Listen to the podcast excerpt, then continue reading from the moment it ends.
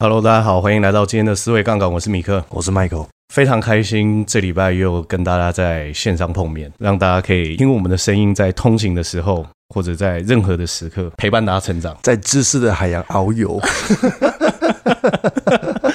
非常的愉悦。那在开头的时候，还是跟大家分享一下，我们现在在每一集的时候都会有放一个连接。嗯，如果你非常非常喜欢我们的节目的话，可以动动你的手指头，然后透过赞助帮助我们，可以把节目的品质制作的更好。是。那如果你也非常喜欢我们的品味的话，嗯，有很多干爹干妈也欢迎置入在我们的节目里面，在我们的连接里面都会有我们的信箱，在寄 email 就可以找到我们。没错。那我们今天要来聊。一个非常有趣的话题。啊，其实每个礼拜的话题都蛮好玩的，是，这是当然的。但是这个话题跟我们的专业有关系，又跟钱有关系了，又跟钱有关系了，因为怕大家忘记我们的专业是什么，所以我们接下来一连好几个礼拜都会跟大家聊聊跟钱有关的话题。啊。那今天聊这个书籍，我觉得非常非常重要，应该是二零一九还是二零二零年的著作，嗯，很新。这本书叫什么？这本书叫《致富心态》，致富心态，而且很多人都有推荐过，嗯，比如说古癌啊、原子习惯的作者啊，他们都有推荐这本书，嗯，然后包含台湾有一个在做 ETF 非常有名的人叫绿角财经，是，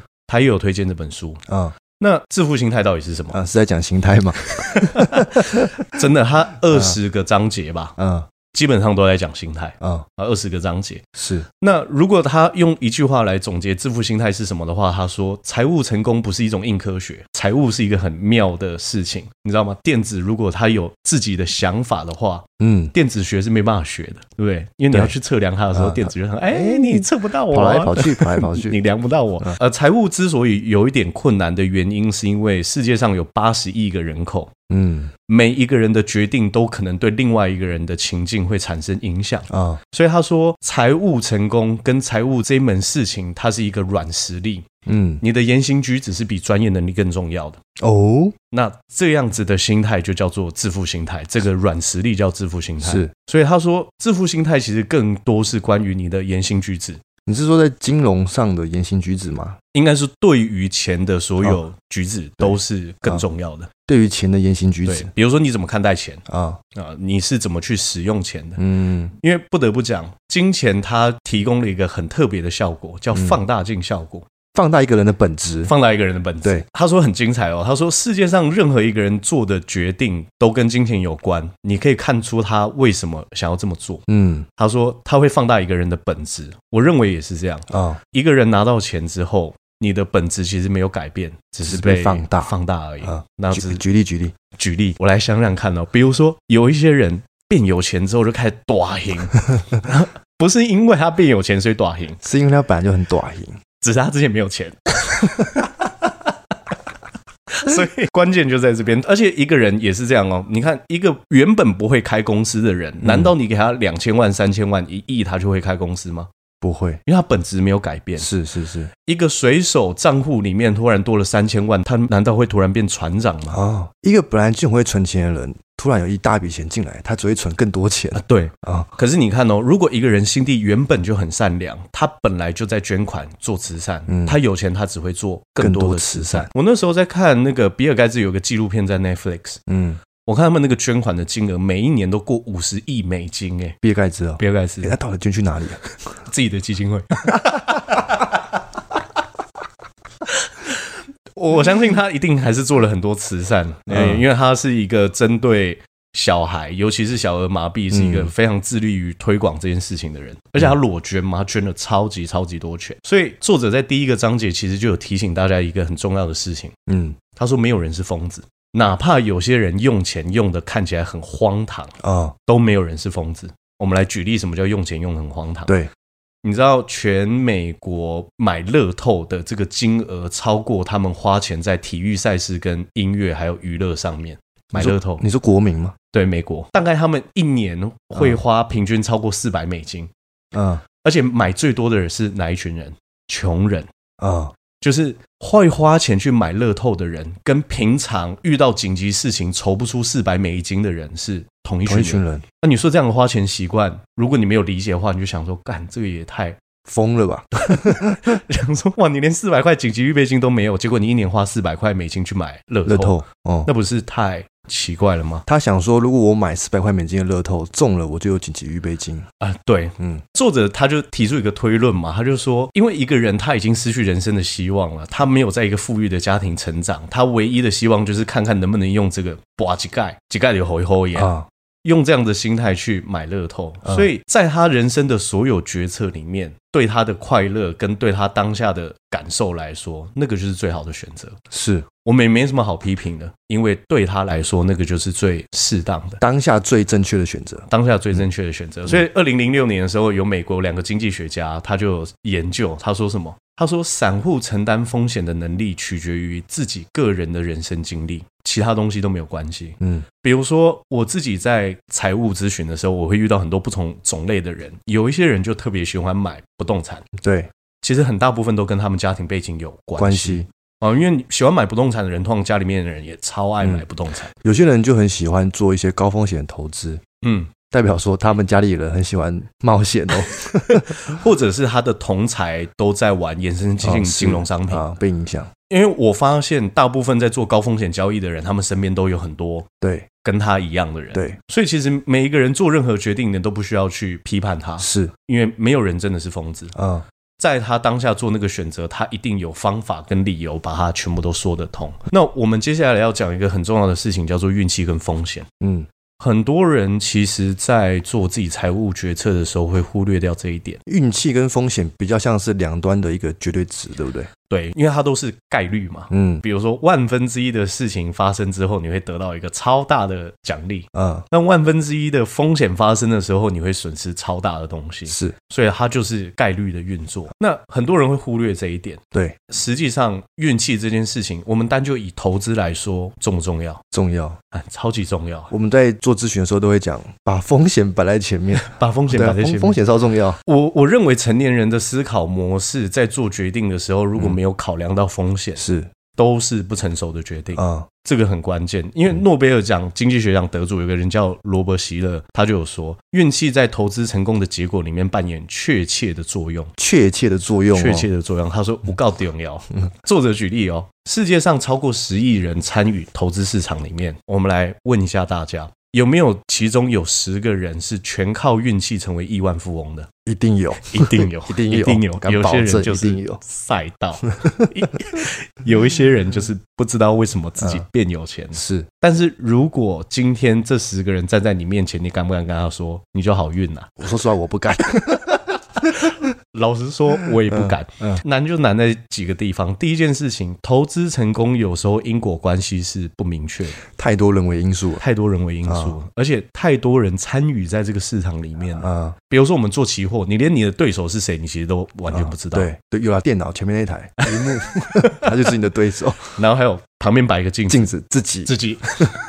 最大的敌人就是我自己，对对，然后还镜子上面写字这样子，嗯、所以投资呃里面有太多运气掺杂在里面。啊。作者用一个故事比喻，我觉得超妙的。比尔盖茨跟他有个同学叫艾文斯，这个艾文斯跟他都是一个非常热爱用电脑的人。对，你知道比尔盖茨是一个七十岁的人。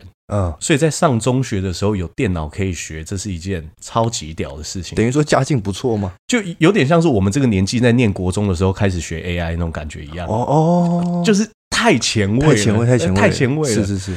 所以他说，在那个环境里面，比尔盖茨好像念的一所中学叫冰湖中学。嗯，在那个全世界里面有机会去念冰湖中学，然后念到那个中学里面还有这么前卫的想法，可以去提供电脑教育的几率只有百万分之一。嗯，对中学生来说，嗯，成就了一个比尔盖茨。对，比尔盖茨蝉联我记得是世界十二年首富。诶，可是他另外一个高中同学也很爱用电脑，但有一次去登山，嗯。全美每一年死于山难的人只有四十个，高中生死于三难的几率也只有百万分之一。对，一个百万分之一成为成就了世界富翁，一个百万分之一艾文斯死在三难里面。他们是朋友，他们是朋友，他们是中学同学，是不是盖茨的计谋？盖茨从小时候就很聪明，会算。想说以后不能有人分我的钱。开玩笑，开玩笑。我觉得这个就是几率在一切事情上面运作的一个重点。可是市场上有很多的广告会告诉你说，投资我可以带你。保证获利，八八八八。我最近看 YouTube Shorts 就就看到了，就是你这样的一台手机，你只要有几万块的本金，一年赚几百万不是梦。就哎呀，干，老实说讲干话大家都会，是是是。然后你也不能确定说他这个东西到底是不是运气啊？老师说不定有做到，说不定讲干话那个人他真的有做到。可是他可以复制下去教给大家吗？这就是问题。对啊。因为你不应该去专注于研究那些少数极端成功的案例啊？为什么？因为这些少数极端成功的案例里面有绝大部分都有很多的运气因子介入其中，是他就是有某种程度上面很好运，嗯，也成就他最终的成功。可是大部分人不是都会心中一定都会有一个目标，可能是某一个人，对，可能是非常成功的，对。他倾向往那边去走，嗯，那通常这么成功的人都是很极端的案例啊，很极端的案例没有错。我自己的角度来说是这样，比如说我也很欣赏 Elon Musk，可能很多很多地方，或者是说比尔盖茨，或者是说查理蒙格，或者是说巴菲特，嗯，我一次欣赏很多人，那我会找到他们的共通特点是什么？啊，可是我只单纯研究单一个人，我觉得对我来说意义并不大。嗯，比如说我研究这么多我喜欢的成功人士之后，我发现他们每一个人都超级热爱学习。嗯。然后对于失败的看法都是觉得会让自己更成长。啊，所以我觉得要研究就要研究共通的特特质，但是你研究单一个人他是如何成功的，我觉得意义并不大，因为你根本很难复制，嗯，你太难去复制这种程度的成功，嗯，所以作者就有讲哦，他说你应该要关注研究广泛的应用。越能够发生在普通人身上的东西，你是越能够掌握的。嗯，模式越常见啊，越好复制。有哪一些例子吗？一个人要成为健美选手、世界冠军，成为世界冠军，健美选手一定都有打药，你知道吗？我不知道，你不知道这件事情，一定一定都要打药，是不是？对，比如说那个奥林匹亚冠军啊，然后或者是你是阿诺贝的冠军，你一定都有打药。那你想要成为那样子的人，还是你想要成为一个身体健康、精神好，然后平常体态雕塑的很不错、体脂肪率比较低？帅帅的人，嗯，绝大部分都一定会想要选后者比较多你想要成为成功的极端案例，你就要承担很多的风险。嗯，你打药，你有可能蛋蛋变小，蛋蛋。蛋蛋，就是你的睾丸变小，因为哦哦哦。因为你通常会注射一些东西到你的身体里面。嗯。嗯那你的身体运作就有可能会出问题。对，世界上现在有很多健美选手四十几岁就过世了，四十几岁，四十几岁就过世了，这个叫极端的成功案例嘛？你可以像他们一样，但你要跟他们承担一样的风险，嗯，值不值得而已。那他们不能买死亡险呢？保险公司不收，死亡率太高。对啊，我们也可以举一个例子，杰西·里佛摩。嗯，你知道杰西·利佛摩是一个很大胆的交易的人。他是一个股市作手嘛，他很会放空。嗯，他在一九二九年的时候一次放空。嗯，那一九二九年是世界上最应该算是最大的经济衰退吧。嗯，他老婆原原本以为杰西·利弗莫自杀了，你知道吗？为什么？因为那个时候全世界有在做股票的人都觉得，干这个经济衰退，这个股市爆成这样，我老公会不会投资股票？然后想不开，然后死掉了。嗯，就过了一阵子，杰西·利弗莫回家。嗯，然后老婆问他说：“你怎么了？”他说：“你还好吗？你没事吧？”然后杰西·利弗莫跟他说：“没有，我今天赚了这辈子赚过最多的钱，因为他放空。结果一九三三年的时候，杰西·利弗莫就是他这几年的时间，因为骄傲，他的赌注越下越大，他他投资的金额越来越夸张。一九三三年的时候破产，亲手结束自己的生命。运气跟风险，运气如果能够让你站上世界的巅峰，它有可能让你走向生命的低谷。你一定要相信这件事情。哇！”所以他把运气跟风险两个极端值走了一遍呢。对啊，所以呃，我觉得让自己谦虚这件事情，呃，很多时候你不一定要负担这么大的学费，你才可以学会。嗯，为什么很多人说要敬畏市场？嗯，因为你要谦虚。对，你要知道有时候概率站在你这，有时候概率不站在你这。嗯，所以你一定要选择用一种永远都可以在牌桌上面继续玩下去的方式。嗯。去做好你自己的资产管理跟配置，保住本金啦，保住本金啦。就其实老实说，你下一次牌桌之后，你敢再上来吗？嗯，不一定敢，不一定。所以这个就是一个很大的关键，运气很重要。所以比尔盖茨就讲，他说成功是最差劲的导师啊，他会让聪明人误以为自己永远不会失败啊，而且会认为下一次还是会成功。所以为什么很多人都说年轻的时候获得巨大的成功是危险的事？少年得志，少年得志嘛，嗯，因为就会大型林飞熊高啦。那我下面我要做尾高哎，对对对。就会被教训，就会被教训。市场总是会给你教训的，因为你会错，但市场永远是对的。是你一定要谦虚。所以事情进行的很顺利的时候，你也要记得风险有可能随时会出现。所以我们再提醒大家一次，永远要去做好自己的资产管理，是让自己永远不会下牌桌的。嗯，这个叫反脆弱嘛？什么叫反脆弱？就是遇到风险反而有可能会成长。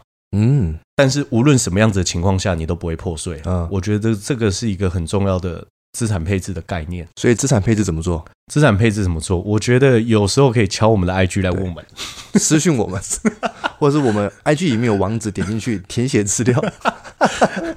我觉得这些都是一个好方法。所以我觉得作者他讲了一个最重要的建议，他说与失败一定要学会怎么样打交道。嗯，诀窍就是哪怕再烂的投资都不会让你身败名裂，嗯，都不会来破坏你的所有生活。失败打交道有有一点怎么说？太没办法去想象，什么没办法想象？嗯，跟失败打交道，就是你要先预设，我有可能会失败，嗯，但你要想，所有失败的原因都不会让你一无所有，或者让你进入一个你绝对不想进入的状态。嗯，我认为这个很重要。我随便举一个例子，以巴菲特来说，他说：“我不会用一觉好眠来去换取超额报酬。”嗯，因为有时候你要获取超额报酬，你是不是就有可能损失更多的资金？因为它是一体两面的。是是。所以我就预想，我是不是任何一种状况在配置我资金的时候都不会让我面临我不想面临的失败？嗯，这就是与失败打交道的方法。Okay, 嗯，好，那下一个章节作者要跟我们谈什么关键的心态？他说，人是要控制自己的贪念的，难。但是一定做得到了，真的是不容易啊！真的不容易。我觉得，因为欲望是会膨胀，嗯，不是只有通货会膨胀。啊，对对对对，欲望也是也是会膨胀，欲望也是会膨胀。而且当收入不小心开始高的时候，哇，完蛋了！一定要注意，一定要注意。这是个警讯。我觉得作者在讲这些章节，让我觉得特别印象深刻是在哪个地方，你知道吗？嗯，他说你要观察出来一个人有没有钱，其实蛮简单的。你能够买得起保时捷，你能够买得起蓝宝坚尼，你能够在海岸旁边买一个豪宅，你通常一定蛮有钱的。是，但这跟你有没有财富没有关系。哦，有钱就是你，你有这些钱可以花嘛？嗯，你可能是现在一个月现金流两百万、三百万、五百万的有钱人嘛？嗯。可是这跟你有多少财富？财富的定义是什么？财富的定义是你还有多少钱可以花？嗯，你花了多少钱，跟你还有多少钱可以花，嗯，是两回事，是对吧？对，你看到一个人买了一台宾利跟劳斯莱斯，你唯一可以确定的事情，他户头少了几千万，对，他户头少了几千万，不然就是他负债了几千万，其他的你一无所知。嗯，所以他说，变成一个富有的人为什么这么困难？嗯，因为变成富有的人，他们都很低调，你很难学习。哦，对。一个人赚很多钱，他就是不花给你看，你根本不知道他做了些什么。他有可能有钱，在路上就是穿短裤夹脚拖一个吊嘎，夏天的时候，结果在海外账户里面有几千万。对，这很有可能。谁知道？谁知道？啊，我觉得这个跟环境很有关系。嗯，如果你身边真的有这样子低调的人，而且他是坐拥财富的，嗯，有机会你应该要多跟他去学习、学习跟请教，甚至跟他融入同一个环境。是。知道他到底在想些什么，嗯，但如果你身边就是那种哇暴发户啊，或者怎么样，嗯、我跟你讲一个很好笑的故事。我有个朋友，他之前做放款，银行的放款吗？没有，他做放款是那种民间的 放款。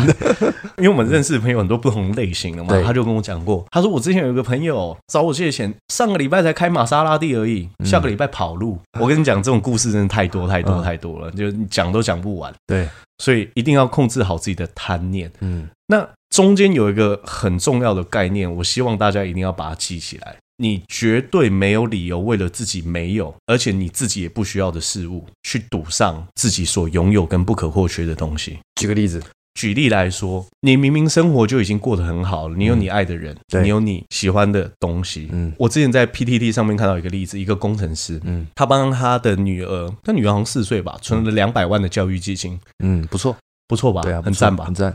拿去做股票，全部输光光。他已经有蛮好的生活，他也把教育基金给存好了。为什么要做股票呢？我不知道啊，你没有理由为了自己，其实你没有这么需要的东西去赌上你已经拥有的东西，你真的没有理由这么做啊。确实，贪贪，你知道你在把资金投入市场里面，在投资的时候，你想说，干我投资五百万，嗯，如果可以亏损两百万，百分之四十的亏损，我应该可以接受吧？跟实际上你亏了两百万，然后回去看到你女儿的脸，啊。那种感觉是完全不一样。除了数字的改变之外，心态会崩，心态会崩啊，心态会崩，直接变黑眼豆豆。对，崩崩崩，吓到，吓到。所以我觉得这个都是一个很关键的想法。然后理财最难的技能是什么？嗯，达成目标之后停止追逐。嗯，所以我觉得这个有几个关键，就是大家一定要清楚知道自己的目标是什么。啊，然后如果你现在收入正在走上升曲线，对。为什么我一定要讲这一句话？因为我知道蛮多听思维杠杆的听众都是很有质感，嗯，而且很积极在创造自己收入。对，你一定要切记一件事情：你的欲望膨胀的速度不能比你获取收入速度更快。嗯，有些人欲望膨胀太快了，对。不能骄傲。你开始在每个月的消费支出上面开始越来越多的时候，你就要有一种觉察。嗯，这个是警讯，这个是警讯啊！而且我要跟大家讲，获取幸福感最快的方式是什么？幸福通常都只是扣除期望之后的结果。这个什么意思呢？就举例来说，我每天都觉得吃一百二十块的便当我就很开心了。嗯，但今天便当忽然订了两百块的，对，哇！你就得到那种多八十块便当那种满足的感觉，所以你如果开始收入变多了，你就开始把自己定义成有钱人的话，你其实也完全快乐不起来，你欲望膨胀的太快，多巴胺在作祟，多巴胺在作祟了，而且要停止比较，你才不会贪得无厌。对，那要知道比较真正的意义是什么？欢迎回去听我们第一集的节目，嗯，因为那一集我记得我们也详细的跟大家聊了很多。很多，因为你要比较是永远比不完的，大家知道吗？给大家思考一下。如果你今天进 MLB 美国大联盟职棒，对你菜鸟球技就拿了五十万美金，你会不会觉得自己很有钱？会，五十万美金一千五百万呢？一千五百万什么概念？一个月应该一百二十几万吧？啊，就打一天棒球四万块钱台币，一天嘛，对不对？一天一天这样算。但如果你硬要比的话，也不是不行啊。你知道吗？前五名的基金经理人平均年收入是七点七亿美金啊！一个年收五十万美金的人站在年收七点七亿美金的人旁边，这叫什么？这叫低收入户，这叫善假郎，鸡腿比大腿。对呀、啊，你你要怎么比？你是你世界上最有钱的运动员，你可能都没有办法跟这些职业比啊。哦、好，基金经理人要比也可以啊。嗯，巴菲特在二零一八年的时候，一年净资产多了三十几亿美金啊。嗯，净资产哦，净资产啊，给他吸浪。那你说啊，巴菲特要比也不是不行。贝佐斯那一年一年的净资产多了两百多亿美金，两百多亿啊！他 到底要跟谁比？那 你到底要跟 不要比？不要比啊！不要比！你知道吗？你如果硬要每一次都往社会往上看的话，你唯一会看到的就是一个又一个的屁股，就这样子而已。因为他们在社会阶层上面嘛，所以你抬头往上看，唯一结果就是看到很多屁股。那你看到一堆屁股，你生活是开心不起来的。你应该要看到自己，你应该要看到自己要的生活是什么，看到自己要的目标是什么。嗯。不要贪心，控制好自己的欲望。嗯，我觉得这个是很关键的。嗯，接下来跟大家聊复利，复利是一个很难跟大家聊的话题。我认为，为什么很难聊？很难聊的原因是因为人的大脑天生设计是没办法计算复利的。完全没有办法。嗯，我跟他举个例子，一九五零年第一个那个储存被做出来的时候，只有三点五 MB。你说硬碟吗？硬碟三点五 MB，储存空间三点五 MB。一九七零年的时候，大概七十 MB。嗯，然后一九九九年的时候，大概 Mac 里面就已经装进六 GB 的硬碟。二零一九年的时候，有一百 TB。嗯，你如果是一九五零年出生的人，然后你非常乐观，你还是一个科技业的人，你想说啊，如果在我有生之年的话。这个硬体的容量突破一千倍，旁边的人想说：“干，你太乐观了吧？一千倍会不会太夸张？”你知道实际上一九五零年到现在成长多少吗？成长三千万倍！哇，复利的威力是你没办法用大脑去做计算。嗯，这个就是一个很大的关键。而且跟大家分享，二零二三年截至目前为止，巴菲特身价有一千零五十七亿美金，大概三兆台币。越听越夸张，越听越夸张。可是你知道吗？这一千零五十七亿里面有一千零三十七亿是他六十五岁之后赚到的，六十五岁赚到，六十五岁之后才赚到，赚到了啊！这叫复利，它越后面越可怕，它越后面累积的越大，也累积的越快。嗯，所以我要跟大家讲，高明的投资方法不一定要赚到最高的报酬，嗯，但是你一定要尽可能拉长你的时间，嗯，你一定要有足够的耐心，嗯。很多人都会忽略一件事情：世界上最快速的捷径就是永远不不要走捷径。对，你永远不要走捷径，走捷径你通常会迎来都只是跌倒而已。那对于有一些人，他们就是很想在年轻的时候追求高报酬，那这样子要怎么去？很多时候他写什么？比如说，他就想说啊，我就是我就是要开杠杆，我就是要开杠杆，我不要复利，我要杠杆，杠杆，杠杆，杠杆。那接下来听思维杠杆。如果在年轻的时候，他就是想要追求这样的高报酬的话，我觉得要让他去厘清机会成本。嗯，你现在要用你的资金去做更高报酬的东西。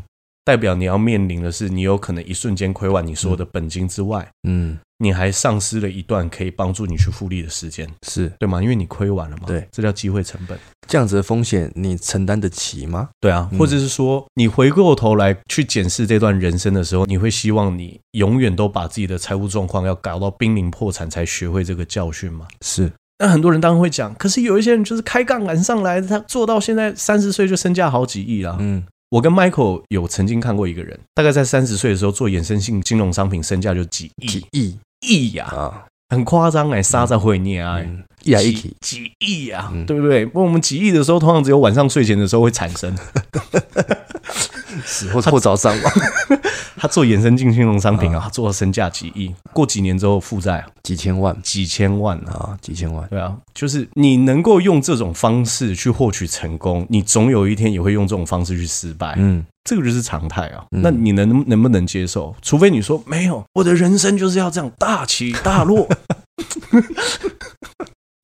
那那宰你起啊，那是你的选择，那，那无所谓。Uh, OK，你只要清楚做每一件事情要付出什么代价，uh, uh, 那你做什么选择都可以。嗯，所以作者提醒大家，如果你想要成为一个出色的投资人，你想要成为一个出色在运用钱的人，嗯，你唯一可以做到最有效果的事情，就是拉长你的投资时间，是唯一哦。他说唯一，嗯、唯一啊，你能够做到的事情就是保持耐心，让复利在你的人生里面可以体现它的。效果，而且复利，我再跟大家说一次，越后面越可怕。嗯，但你要有耐心，而且你真的不需要去担心说什么太久还是怎么样，时间过很快了。我跟大家讲，我们上次才跟大家说，才刚跨完年，现在又三月二十四号，是才觉得刚录思维杠杆没有多久，我们也录一年了。对，时间是过得很快的，你一定要保持耐心。嗯，最后一个在这一集要跟大家聊就是守财。守财为什么重要？因为致富跟守财是两回事。守财是你要把你的钱守住。嗯。你看哦，通常我们在谈钱，一个人要变很有钱。假设我们把它简化成三个阶段，第一个叫赚钱，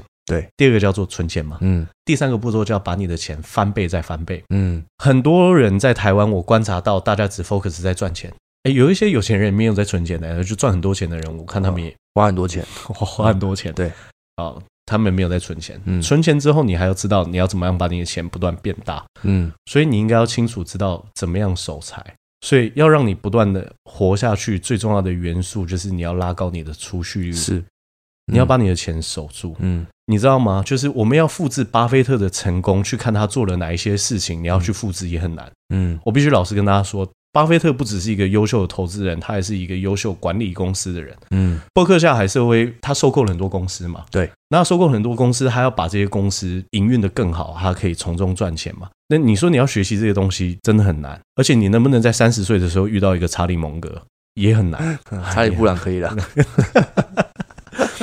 也也很困难嘛。但可是我们可以观察他没有做过哪些事情，对，他这一生当中没有背过负债，嗯。他经历过十四次的经济衰退，他都没有惊慌失措的抛售股票。哦，因为他就是有办法做到这些事。嗯，他没有败坏过自己的商业名声。嗯，他没有死守过某一套策略，就是永远不改变。对，他也没有让自己过劳，然后提早退休跟离职。嗯，就是我们可以观察到他没有做过哪些事情，然后你可以复制这一些。学习。学习。他一定是做了守财跟资产配置，而且巴菲特超省的，他的头发之前都给他老婆剪嘛，他每天都去吃麦当劳嘛。他开的那台车也没有多少钱，嗯，因为不是大名车，嗯，不是什么大豪车，对，他就是一个出入很节约的人，顶多每天喝可乐，顶多每天，可是他可乐喝蛮多的，我很好奇他怎么可以活这么久？欸，难道这是长寿的秘密吗？难道他可乐里面有加一些很长寿的配方？哦，我们不得而知。嗯，所以我要跟大家说，为什么守财是一件这么重要的事情，也是我们要不断重复提醒大家的一件事情。因为王永庆也说过这句话啊，哦，他说：“你赚的一块钱不是你的钱，存下来的一块钱才是你的钱。”这句话真的是刚开始听的时候也觉得是妈的，对不对？讲干话了。对，你在市场上待越久，你越知道，如果你很会赚钱，但是你赚的钱永远都从你的口袋继续流出去的话，你就是一个过路财神，是对吧？一点意义都没有，一点意义都没有。因为你一个月，我们之前就跟大家讲过，你一个月赚十万、二十万，而你十万、二十万没有存下来，你花在哪里？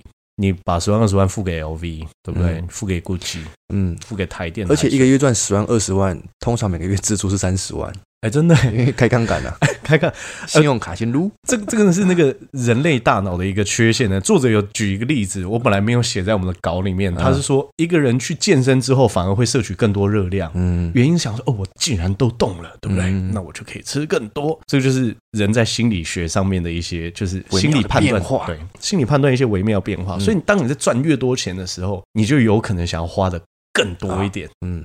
控制贪欲，控制它。你要守财，对，你要守财，这个很重要。我觉得财富就是这样，你一定要好好的去保守你自己的财富，然后让自己生活当中留有选择。嗯，就是再怎么样，你至少都要先存到一笔 fuck you money，是什么意思？Fuck you money 就是当别人对你不好的时候，你可以跟他说一声 fuck you，对不对？因为你还有存款，你还可以做自己想要做的事情，这样才屌。对啊，老板在喷不知名的情况下喷你、羞辱你的时候，你就说 fuck you money，我就可以走了。哇，因为我妈的老子还有存款，我还可以找下一份工作。是，不要赚了很多钱，却没有为你人生赚到选择。嗯，大部分人就是老板在喷你的时候。